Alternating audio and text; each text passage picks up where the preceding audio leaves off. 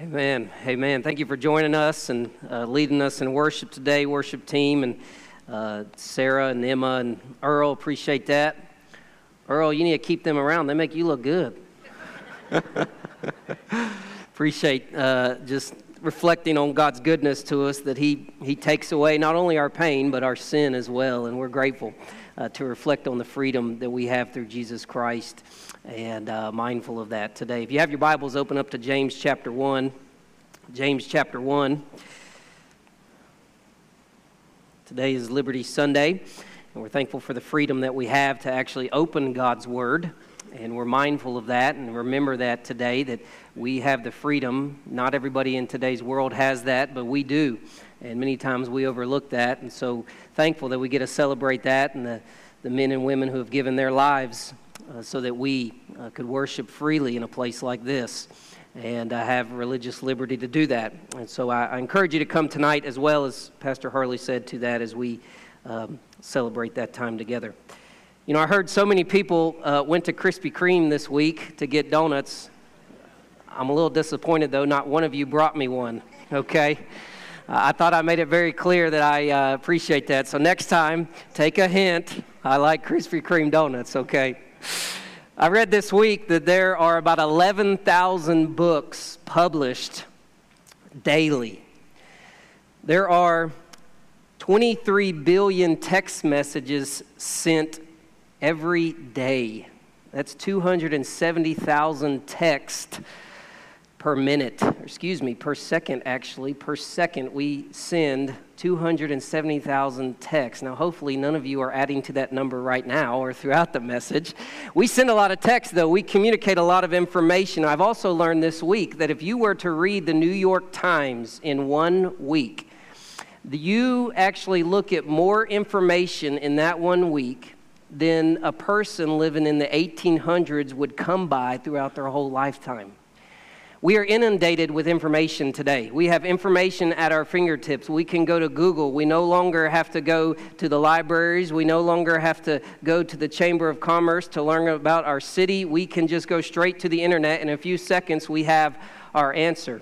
Now, here's the deal. If we were to take one of those examples I gave, like for instance, the books, if we were to look at the books that are published today, they give us a lot of information.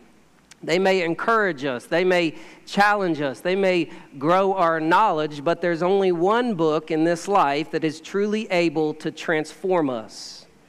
And that is the Word of God. That is the, the Bible that you have before you today. It's the one book that we have in our life today that God has given us to make us more like His Son.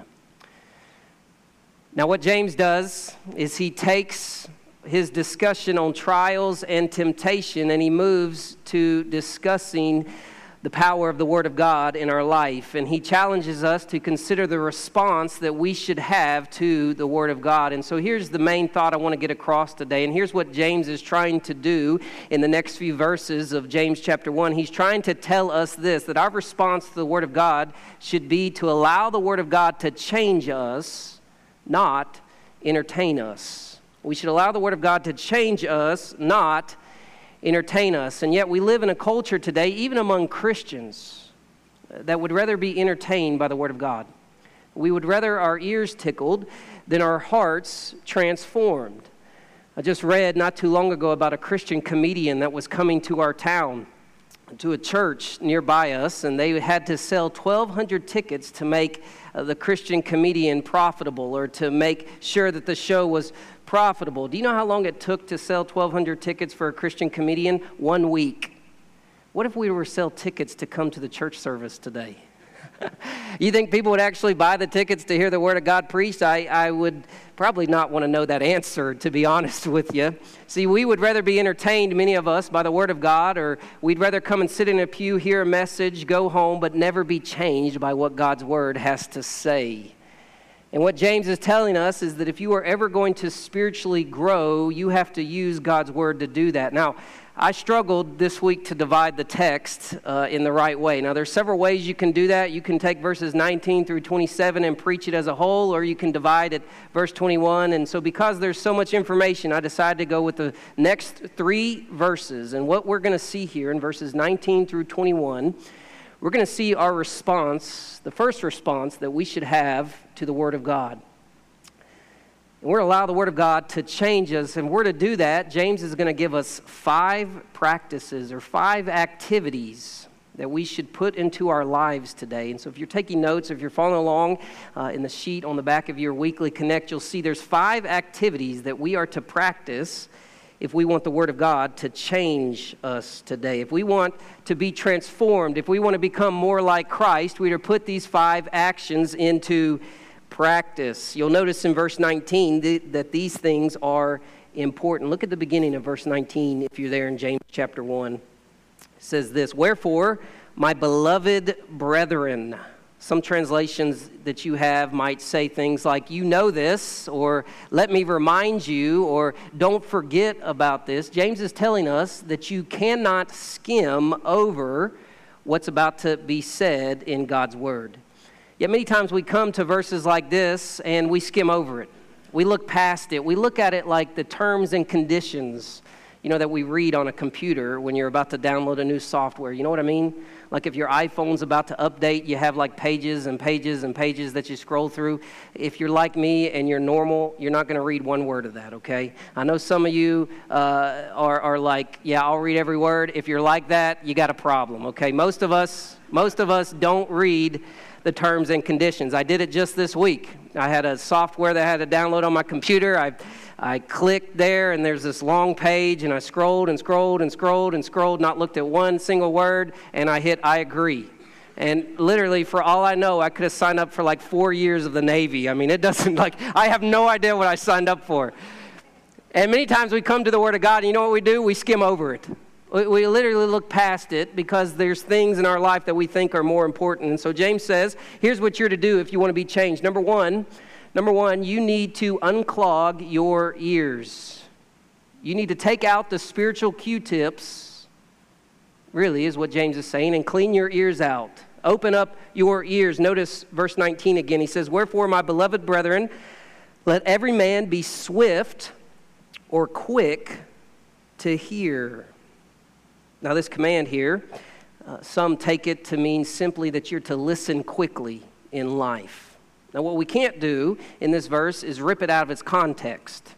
Now, many of us, what we'll do is we'll read this verse, and obviously we want to listen well. You want to pay attention. You, you want to listen closely to things, but we'll take this verse and we'll rip it right out of its context, and we forget that there's verses surrounding what's taking place here in James. And we can't miss that because if we do, we miss what James is trying to get at when it comes to the Word of God and its impact on our life.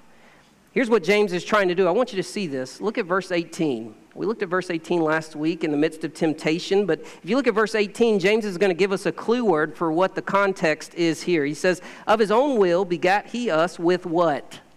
The word of truth. The word of truth. Verse 21 Wherefore lay apart all filthiness and superfluity of naughtiness or wickedness, and receive with meekness the ingrafted word or the implanted word. Verse 22 Be ye doers of what? The word. The word, the whole context here is the word of God. James is saying you are to listen closely, eagerly to the word of God. You're to pay attention to it.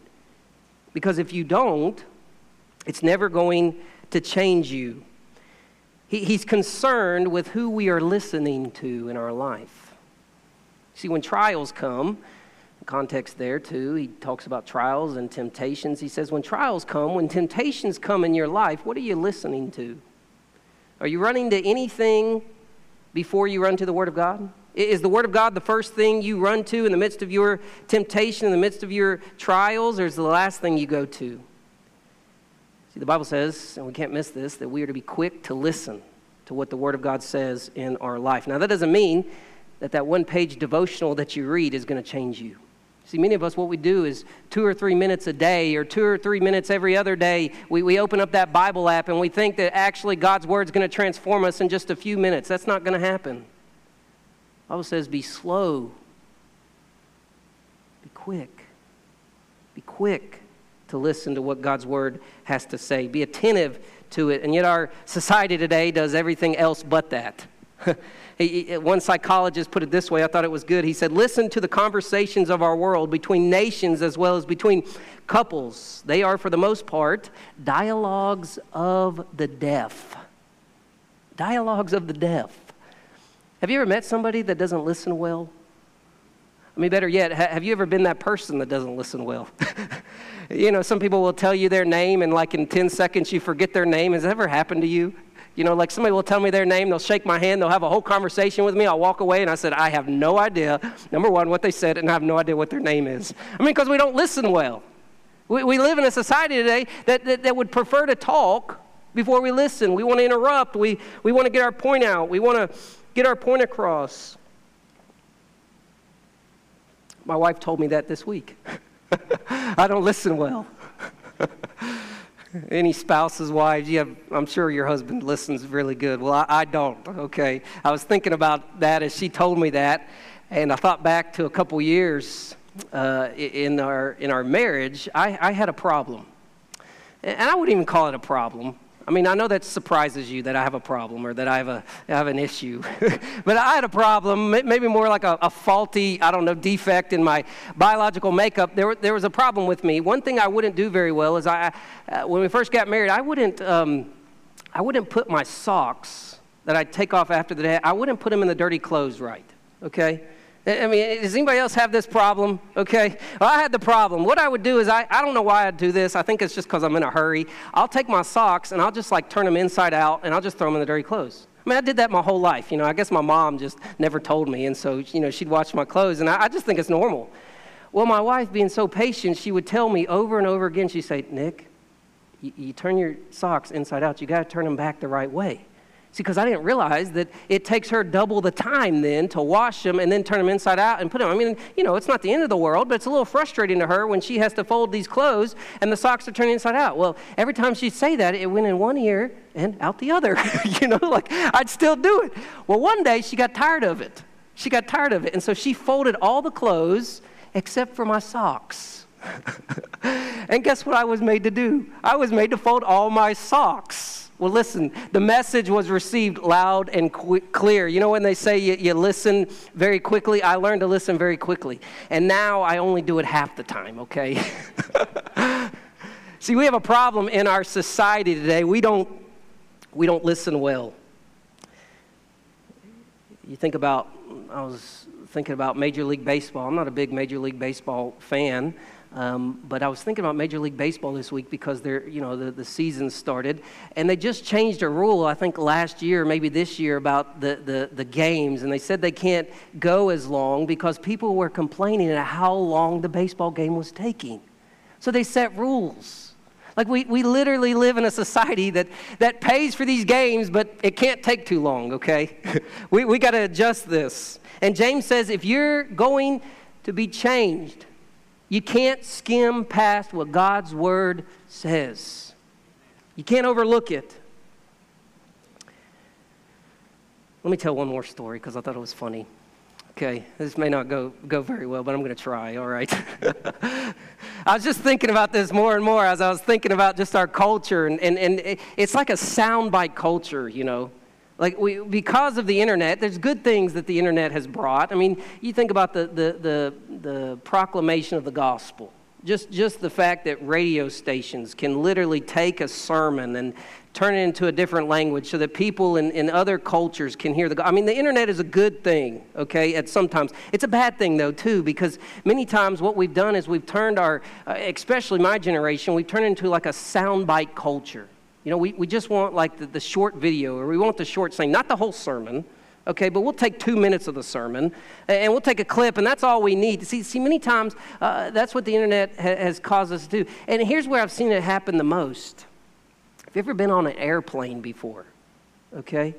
I don't travel much, but on an airplane, you know, there's, there's, a, there's a hostess that stands in front of, you know, the, the people in the airplane, and she begins to give the directions about everything that's supposed to take place. You know, like if the, if the, you know, the air in the, in the cabin becomes, you know, not, not good enough to breathe, these things are going to drop down, and what are you supposed to do? Put it over your mouth first and not your child's mouth first. Don't freak out, okay, do that. And then, you know, if the if worst case scenario, the plane crashes, there's a flotation device, and it's your seat, right? You're supposed to take your seat out, and, and then, you know, like like if you if you miss the whole thing, there's what like a yellow card there in the back of the seat. Listen, she is the most ignored person on the plane. Okay. Nobody is listening to her. You think about it. She gets paid literally to stand up in front of somebody and tell them what to do, and they don't even listen. And sometimes I feel like I get paid to do that too. it's because we live in a society that doesn't want to listen, and God says, Be transformed. Listen to your, your book, listen to the Bible that's in front of you. Our devotional prayer, though, is, is oftentimes, Lord, speak to me, I'm listening, but you only have 60 seconds. You know? I mean, literally, we, we say, Speak to me, Lord, but I'm only going to give you five minutes today. Okay, so make it quick. You know, you know, don't, don't, don't, don't tell me to look up this word or don't tell me to reflect on this because I, I only have a, a few seconds. And this happens too in the preaching moment. I keep going back to preaching because it's the Word of God, and that's, that's what we're supposed to do. We come to hear the, the preaching of the Word of God, but it happens in the preaching moment. People say, uh, Preacher, you preach, but don't go past 11 o'clock. You know, they'll say, Preacher, you preach, but you know, make sure that you get me out on time because I have a meeting. I got to get to that restaurant. I mean, that's really a true thing. I've had that happen. People say, people preach, but uh, uh, pastor preach, but I, am going to get up and leave at 11 if you're not done. Now, if you do that, we're watching, okay? So you don't want to do that today at least. We say that, though, because we don't really care about what the Word of God says. We, we'd rather focus on what's temporal than really what's eternal. It's valuing the things that really don't matter. See, if we really believe the Word of God, we would have no problem saying no to the lakes on Sunday so that we could sit in the pew and listen to the Word of God preached. We would have no problem telling the soccer coach on Sunday that my son or daughter is not going to play because they're going to be in church. We'd have no problem. I have had parents throughout the years tell me, literally, they'd confess to me. They'd say, they'd say, Pastor, we're not going to come to church because we do travel baseball. Like they'd literally tell me that. Like it's the worst thing to say to a pastor. It's like telling a doctor, I'm not going to come get healed because I don't like what you do. Like it's terrible. But people say it because they prefer the things that really don't matter and they don't believe the Word of God's going to really change them. They don't believe God's Word is that powerful. And you may say, well, Pastor Nick, you're just a legalist. Eh, all you care about is filling an auditorium. I, I just want to be straight with you. If that's what you're thinking, that's not true. I don't say that because I want to fill an auditorium or I want to guilt you into something. I say it because I believe this is the very words of God. And I believe that it's going to transform your life if you really allow it to change you. And one day, one day, listen, we're going to stand before the Lord. And I don't know about you, but I don't want to stand before the Lord and say, well, my daughter won all those soccer championships. God, look at that. Or, or, or listen, God, I, I, was able to go to the lake that many weekends, or I, I, was able to do all those fun things so that I could miss church. Listen, when I get before the Lord, I want to say, God, I believed your word and I obeyed your word. And wouldn't you want the same thing said about you? If you want to do that, number one, you got to unclog your ears. You have to be quick to listen, swift, pay closely attention to what God's word says. Number two, Number two, I want you to see this. The second step that you are to take, if you, or second action, excuse me, if you want to be transformed by God's word, is to zip your lips. We're to zip our lips.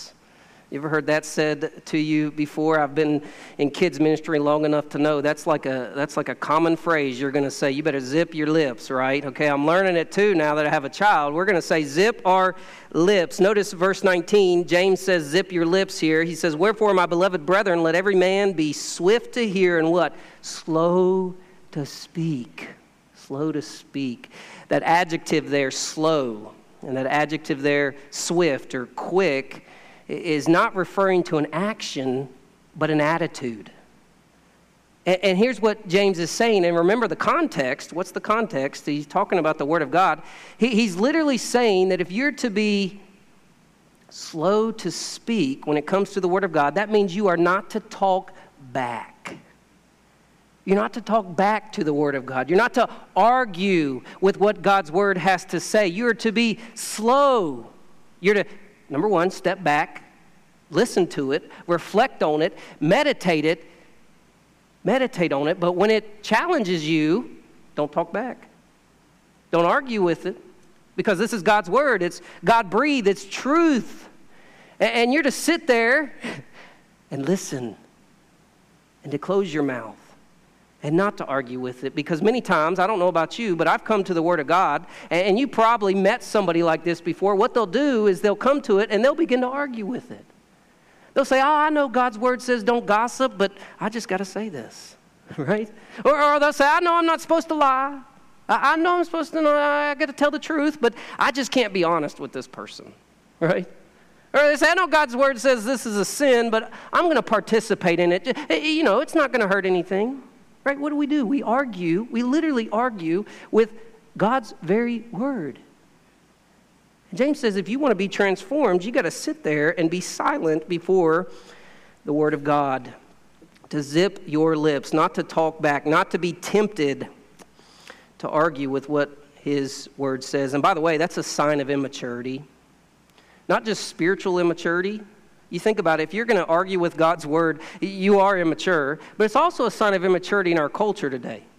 Uh, as I said, you know, we don't like to listen, we, we'd rather argue. I mean, it doesn't take long to get on things like social media and even the news. I mean, the news outlets set it up to, to allow people to literally argue, to talk over each other. I mean, we, a lot of our, our, our problems in, in society today it's not because we don't have the information, it's literally because we don't listen. And we just literally talk back to try to argue with somebody to win an argument. It's a sign of immaturity when you do that. And it doesn't just happen in childhood. I mean, you know, it can happen uh, with, with our senior adults, it can happen with young adults, with college students, it can happen with kids, and I've watched it happen with babies, okay? We talk back, we argue. I remember a few weeks ago, Hannah and I uh, had the opportunity to go share our testimony at a, at a, a, a marriage uh, seminar.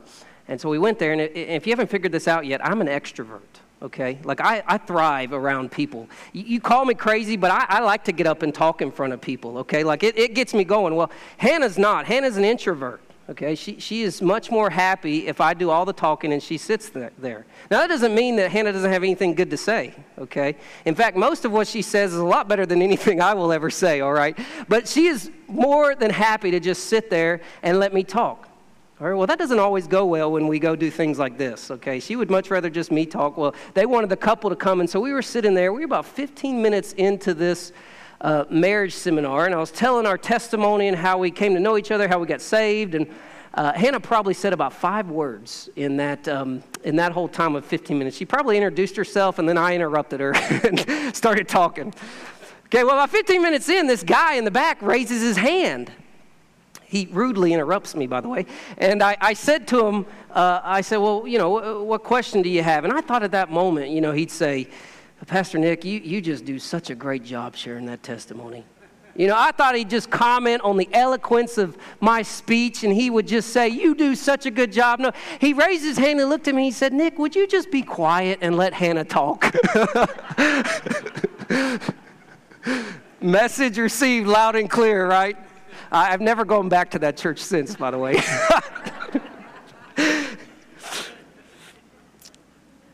you want to see if you're progressing in the Christian life, look at how you handle your mouth. Literally, look at how you control your tongue. And James, by the way, is going to bring this theme. If you've read the book of James, you know he constantly, I mean, regularly brings up the tongue eh, because it's an unruly evil. It's hard to, to contain. In fact, he says that no one can contain it. It's because if you want to ruin your life, literally, it starts with the tongue. Starts with the tongue. So control your mouth. You want to grow in the midst of trials, in the midst of temptations, zip your lips. Number three, number three, eliminate, eliminate your anger. You want to be changed by the word of God. Number one, sit quietly there, listen, unclog your ears. Number two, zip your lips. And number three, eliminate your anger. The end of verse 19 says, Be slow to speak, slow to wrath. Slow to wrath, slow to anger. And notice the progression. Notice the progression when it comes to the Word of God here. It begins with not listening. Okay?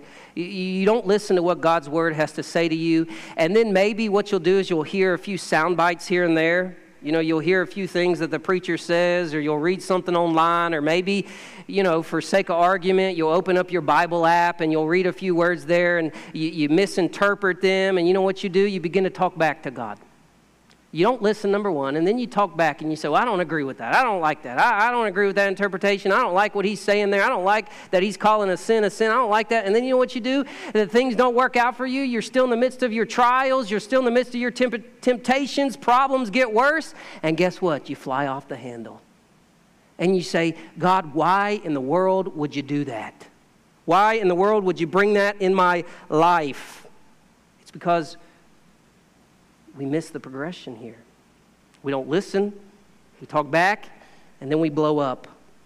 And we forget that God's word is breathed out. It's, it's breathed out what? For reproof, for correction, for doctrine, for training in righteousness. We miss that. And it leads to anger. And then James quickly, though, notice this. Notice this now. Look at verse 20. James tells us the consequences of that. What does he say here? Verse 20, he says, For the wrath of man worketh not the righteousness of God. Literally, you do the opposite of what you're supposed to do when you get angry over God's word.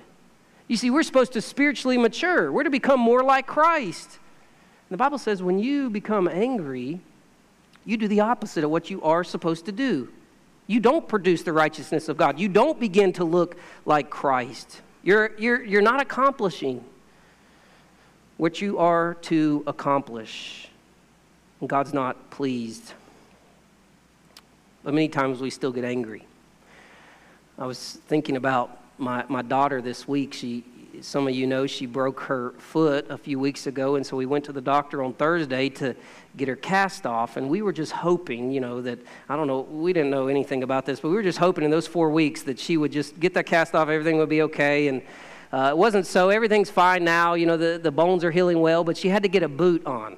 All right, so she's walking around this booth, cutest little thing. She, she walks around and she shows everybody and she says, Boot, boot. You know, it's the cutest thing. You got to see it today. Uh, well, we were so disappointed. Well, I decided on Friday she could walk in it, so I decided to go and take her to the park because she could walk and she's like a little daredevil, too. There's like nothing that she's afraid of. And so she's cr- literally crawling on the slides and going down the slides and crawling and doesn't want dad to help okay dad's going to watch dad doesn't help her go down these slides she gets real mad well she was having a blast until she found out that it was time to go, okay? I had to put her in the car, and she lost it. Now, you would think a little, you know, 25 pound baby wouldn't cause too much trouble to get into the car seat. It is difficult. Okay, if you've ever had a baby, it's, it's difficult to put a baby into a car seat. Sometimes it takes me and Hannah too to like literally push her in there. And then at the end of it, we're like repenting because of what we said to each other as a result of this baby arguing with us. Man, that happens all the time, but you think about it. Have you ever looked at your child at, at bedtime and maybe they're upset about not getting the snack they want and they begin to throw a tantrum? Have you ever looked at them and have you ever thought, man, you're throwing such a good tantrum? have you ever sat there and said, What passion do you have throwing that tantrum? I mean, you're so clear and you're, you're just throwing that tantrum so well. Have you ever sat there and said that? No, of course not, okay? If you are, you got something wrong with you. No, when a baby throws a tantrum, we lose it. We get upset. We don't like it. It's the same thing with God. God looks at his children and he says, Why in the world are you throwing a tantrum? It's because you're not listening to my word. You're not taking it and reflecting on it and obeying it. It never accomplishes what you think it does. You're doing the opposite. Again, notice what do you do? You don't listen, you begin to talk back, you throw a tantrum, and then what happens? You don't produce the righteousness of God. You're not becoming mature, you're staying immature. And still, people will rationalize their anger. I've literally had Christians rationalize their anger with me. They say, well, it's just the way I was brought up, you know? Uh, or they'll say, you know, if, if things were different, if, if I wasn't, I've actually had people say this, if I wasn't on that medication, I've literally had a pastor. I remember I was, I was, in, a, uh, I was in a church, and, and, and the pastor said he, he blew up at something that was going on in the church, and he said, he said, Well, I'm just on that allergy medication, or I wouldn't have done that. no, sir. You have a temper problem. You have a temper problem. See, we don't know how to control our anger. And the Bible says if you're ever going to be transformed, you have to learn to do that. Proverbs 29 11, I'll throw it up here on the screen for you in the back there so that you can see it. Proverbs 29 11 is a good verse to reflect on in your life. A fool, a foolish person, gives full vent to his spirit, but a wise man quietly holds it back. Quietly holds it back. I think it was Abraham Lincoln. I think scripture says this too, but Abraham Lincoln says, you know, it's better to be considered a fool than to open your mouth and be one. and to prove it. You see, we need to be careful with the way we use our anger. I want you to see this too. James says that not only are you to unclog your ears, not only are you to zip your lips and eliminate your anger, but notice number four here you, to, you are to wash your hands, or we are to wash our hands. That's a metaphor for being clean, wiping away our sin, putting away our filth, doing away with the things that are wrong. Notice verse 21 here. Here's what James says He says, Wherefore, lay apart all filthiness and superfluity of naughtiness it's a good word for wickedness, filth. And receive with meekness the engrafted word which is able to save your souls. James says if you want the word of God to transform you, it's never going to happen if you have sin in your life. I mean, literally, if you are filled with sinful actions in your heart, the Word of God that is implanted in you, I'll explain that in a second, at salvation is implanted in you, it's never going to grow. It's never going to control you. It's never going to change you. So you're to put it off. You consider the authors of the New Testament, which the Apostle Paul wrote most of the books, but over and over again, he, he continually uses this metaphor, metaphor of putting off and putting on, doesn't he? And he refers to it when it comes to uh, clothing as well. It's like putting off old, soiled garments and then putting on new garments. He does that several places. Ephesians chapter 4, let me, let me show you this. Ephesians chapter 4, verse 22. They'll put it on the screen for you here so that we can see this. Ephesians chapter 4, verse 22. Paul, I think they're going to put it on there. I hope. Maybe not. Oh, good, it's on the sides. I was waiting for the back there. You guys are paying attention. I like it. Here's what Ephesians 4:22 says that ye put off concerning the former conversation the old man which what? Which is corrupted or which is corrupt according to the deceitful lust. Put off those things. Verse 23 notice this now. Verse 23 says and be renewed in the spirit of your mind. And then he goes on to say put on what? Verse 24 and that ye put on the new man which after God is created in righteousness and true holiness Notice there, he says, put off these things, put off the filth. He does it again in Colossians chapter 3. For sake of time, we won't look at that. Colossians chapter 3, the, uh, most of the chapter there in Colossians chapter 3 is putting off old things and then putting on the new things, dressing yourself literally in righteousness. And notice, too, I want you to notice this. Notice that the Bible calls sin a sin. I mean, that's kind of a truism. It really is, but you will never see the Bible miscategorize or redefine sin. It doesn't call sin a moment of weakness, or it doesn't try to say it's a disorder or a bad decision or a terrible choice. No, the Bible is very clear, it's very specific on what sin is. And James says that you are to put away your moral defilement. Literally, those things that defile you, the filthiness, the wickedness, the moral evil. And by the way, that doesn't just refer to those things on the outside. The word there, wickedness or superfluity and naughtiness, actually uh, refers to what's on the inside as well, the heart. There are things that only you and God know. The Bible says you're not hiding from anything. God's eyes are everywhere. He sees it all, and you are to put it out of you. And that doesn't mean you're going to be in a state of perfection forever or always.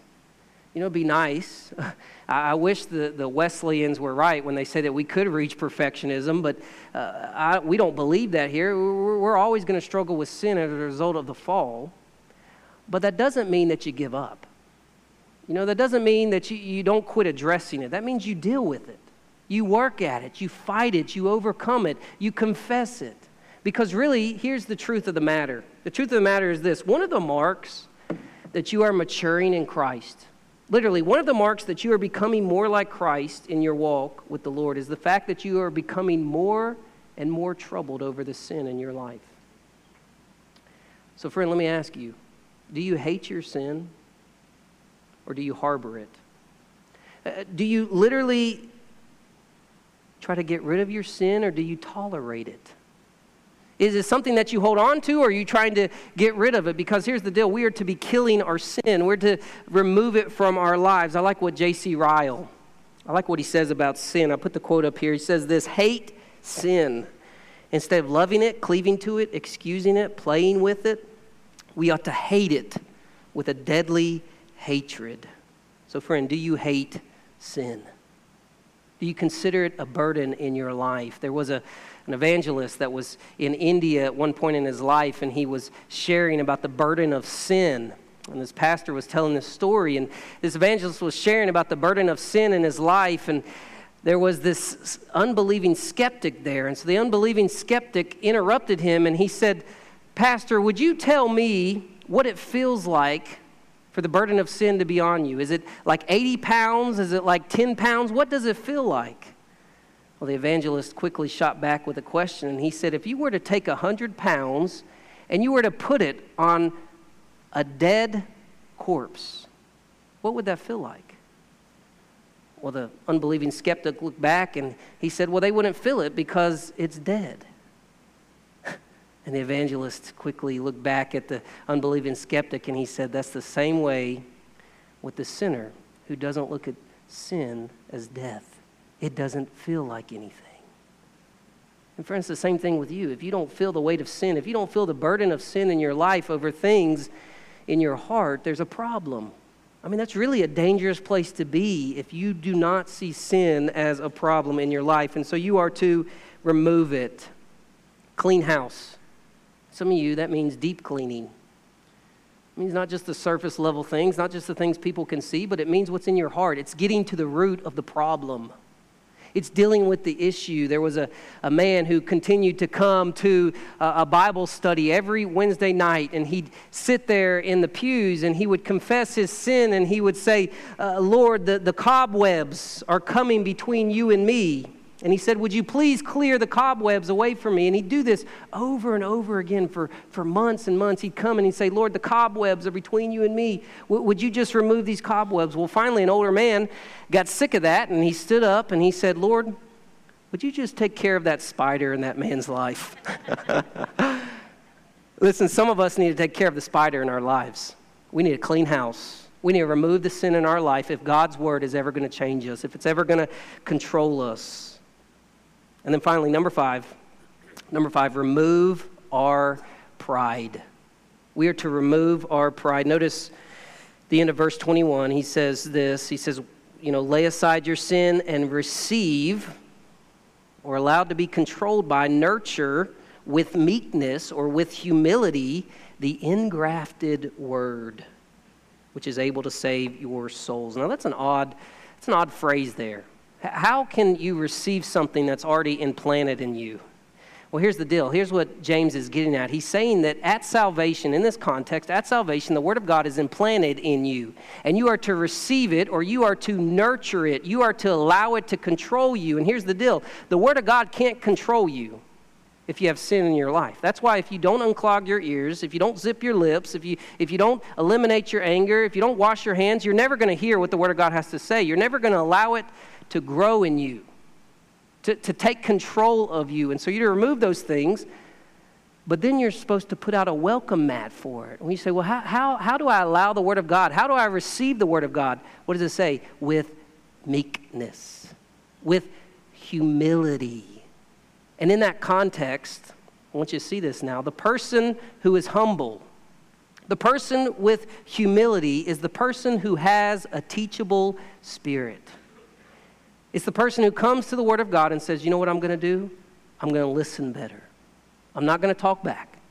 You know what I'm going to do? I'm going to make sure that what I hear from the Word of God, I'm going to allow it to humble me and to teach me. I'm going to listen to it. I'm going to obey it. I'm going to try to do what it says. And the Bible says if the Word of God is going to change you, it begins with you humbling yourself. to sit under the feet of the Word of God and to be changed by it. And friend, you will never be changed. You'll just, again, uh, gain all this information, but you'll never be transformed if you don't take these steps. If you don't come back and say, I'm going to unclog my ears, I'm going to zip my lips, I'm going to eliminate my anger, I'm going to wash my hands, and then, so that the Word of God grows in me, I'm going to receive it in a teachable spirit. I'm going to receive it in a teachable spirit. So I pray, I pray as we as we consider the Word of God in our life that we'll come at that point. That we'll be trained by what God's Word says, not trained by anything else. See, we want to listen to everything else in this world before we listen to the Word of God. And that's a problem. And, and I pray that we can do that in our life so that we can come with clean hearts and that God's Word can change us. And you think about the impact. You think about the impact the church like Gospel Baptist Church could have on a community if they would clean their hands, if they'd listen to the Word of God and be transformed. Just one church. Not to mention every Christian. You know that the world is watching, the world is looking to see how Christians act, not to be hypocrites, but to be holy. To be holy. And it begins with God's Word. And so I pray, I pray in your life that you will take those and you'll use it this week as we consider what God's Word can do through us. Will you pray with me?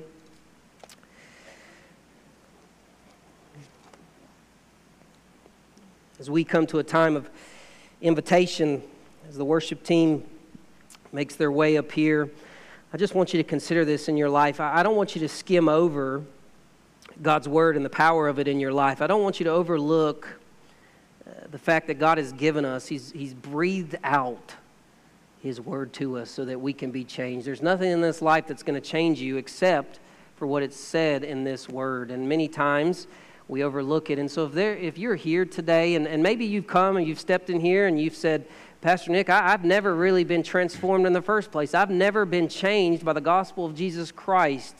You can never allow the Word of God to change you unless you know Him as your Savior, first of all. And so, if you don't know Christ, I want to give you a chance to do that today. There's individuals up front here. You can make your way uh, when we give the invitation. If you want to know Jesus Christ as your Savior, if you want to be transformed, for eternity. But maybe you're here and you say, Pastor Nick, I, I am not in your word. I'm not in God's word like I should be. Listen, today's the day to get that right. Today's the day to come and before the Lord and to ask Him to transform your heart through His word. You have that time now. And we're going to give you a chance to do that. And there's people up here if you need somebody to pray with you. Father, we come to you today. We're mindful of your presence we know that when we open your word that you are present with us and so we are grateful lord that you have spoken to us. You're not silent. Lord we pray that through the power of your word that we can be transformed that we can be changed that we can be renewed to live holy godly lives before you. Lord we pray that we watch our tongues we watch our mouths we watch our anger we remove the sin and we come with humility we thank you for this time it's in your son's name we pray. Amen. Amen. We